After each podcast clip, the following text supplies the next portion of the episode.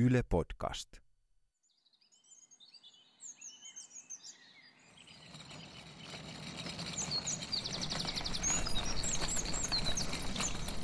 Raskaasti kuormattu vaunu lähtee hitaasti liikkeelle, kuten lähti epämääräisen mitään sanomattomalla masennusdiagnoosillani lastattu kitisevä romukuormani.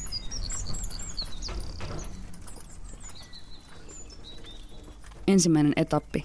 Psykiatrisen sairaanhoitajan vastaanotto lähimmän terveysaseman toisessa kerroksessa. Ensimmäistä kertaa vuoroani sairaanhoitajan vastaanotolle odottaessani olin törmätä tuttavaan, mutta hypähdin aneemisen ja kastelematta jätetyn huonekasvin taakse viime hetkillä. Olisi ollut ihan vitun kauhistuttavan hyytävä keskustelu tiedossa. Silkkaa kiertelyä ja vaivaantunutta kynsinauhen repimistä, sekava hymyn ja kauhun välitila pakonomaisinen nyökkäilyinen hyi perkele. Psykiatrinen sairaanhoitaja on ensimmäinen oikea kosketus hoitoon pääsyyn. Kela vaatii kolmen kuukauden hoitosuhteen ennen kuin diagnoosin virallistaminen ja tuettuun terapiaan pääseminen tulevat kysymykseenkään. Ennen tätä sylin lykätään mielialalääkereseptiä toisen perään, näennäistarpeellisia käyntejä psykiatrisella sairaanhoitajalla ja tarvittaessa soittava omalääkärille lohdutus. Käynnit sairaanhoitajan luona ovat eräänlainen harhautus tai testi, joko apuna katkaisemaan loputtoman harmaata, väijyvää romahdusta tai testinä, että katsotaan onko tämä nyt huomiohakuisuutta vai oletko oikeasti sairas.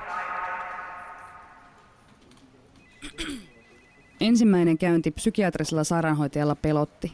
En tiennyt lainkaan, mitä odottaa. Pelottavan melkein tuttuun törmäämisen vältettyäni odotin hoitajan oven takana sydän tutajain ja kertasin omaa sairaskertomustani aivan kuin jotain helvetin vuorosanoja ja aivan kuin pitäisi olla uskottava.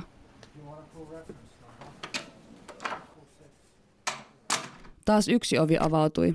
Minut kutsuttiin sisään, minua käteltiin, kehotettiin istumaan taas johonkin erikoisen rykelmään työnnetyistä istuimista kuin apinaa usutetaan tekemään palikkatestiä.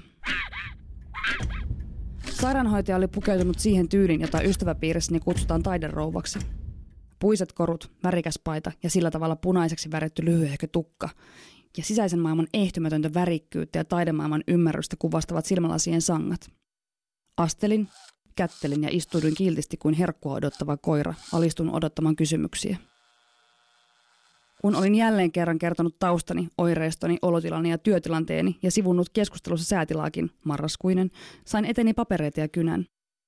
Beckin masennusasteikko eli kavereiden kesken BDI eli eräänlainen kysely.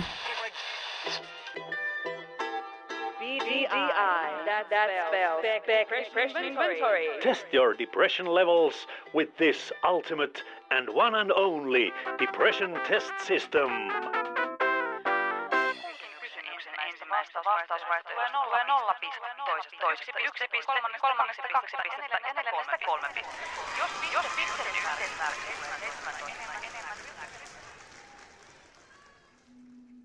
Ruksittuani vaihtoehtoja hieman valheellisesti. Eihän mulla nyt jumalaton noin huonosti voi mennä ja hyvänen aika, miten uskomattoman korneilta nämä vaihtoehdot kuulostavat, ajattelin. Ojensin paperit takaisin sairaanhoitajalle, joka aikansa laskeskeltua laski paperit väliemme jääneelle pöydälle, jolla nökötti myös tuo joka helvetin ikisessä paikassa vaaniva nenälina-paketti. Tai tarjotin. Tämä oli ehdottomasti nenälina tarjotin.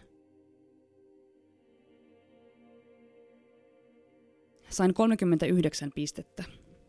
Seurasi tenttaaminen itsetuhoisuudesta, joka lopulta päättyi siihen, että sairaanhoitaja suostutteli minua tulemaan mukaan johonkin saatanan mielenhallinnan ryhmään, hyi vittu miten vastenmielistä, ja ojensi minulle lukulistan. Lukulistan hän minulle ojensi ihan kuin olisin joku graduaan suunnitteleva yliopistomölli enkä henkeni hukkaamista pohtiva mielenterveyspotilas. Nämä ovat oikein hyviä kirjoja. Sanoi sairaanhoitaja ja lisäsi tuntemaani vastenmielisyyttä ja haluani tyydyttää orastava itsetuhoisuuteni nuo lukulistan laput persereikäni työntämällä mieluiten niiden ollessa tulessa. Ja sen mielenhallinnan ryhmäkin vittu vielä, että tulisin johonkin muiden masentuneiden ihmisten kanssa vähän keskustelemaan. Olen noin yleislähtöisestikin jo vallan ynsyrjäinen, eli epäsosiaalinen vetäytyvä ihmisluonne, eli edes parempina päivinäni minua ei saisi puhumaan tuntemattomien kanssa ryhmässä kuin työyhteisön pakosta tai viiden kaljan jälkeen, ja silloinkin ympäripyörätä säästä, mutta että avautuisin mielenterveydestäni joidenkin lähiseutujen jarien ja päivien kanssa, voi hyvä luoja saatana. Nyökkälin valheellisesti, että juu, olen todella kiinnostunut, kyllä. Sain esitteen mielenhallinnan ryhmästä ja kirjoitin kalentereini seuraavan tapaamisaikani psykiatrisen sairaanhoitajan kanssa ja suksin mitä pikimmin vittuun.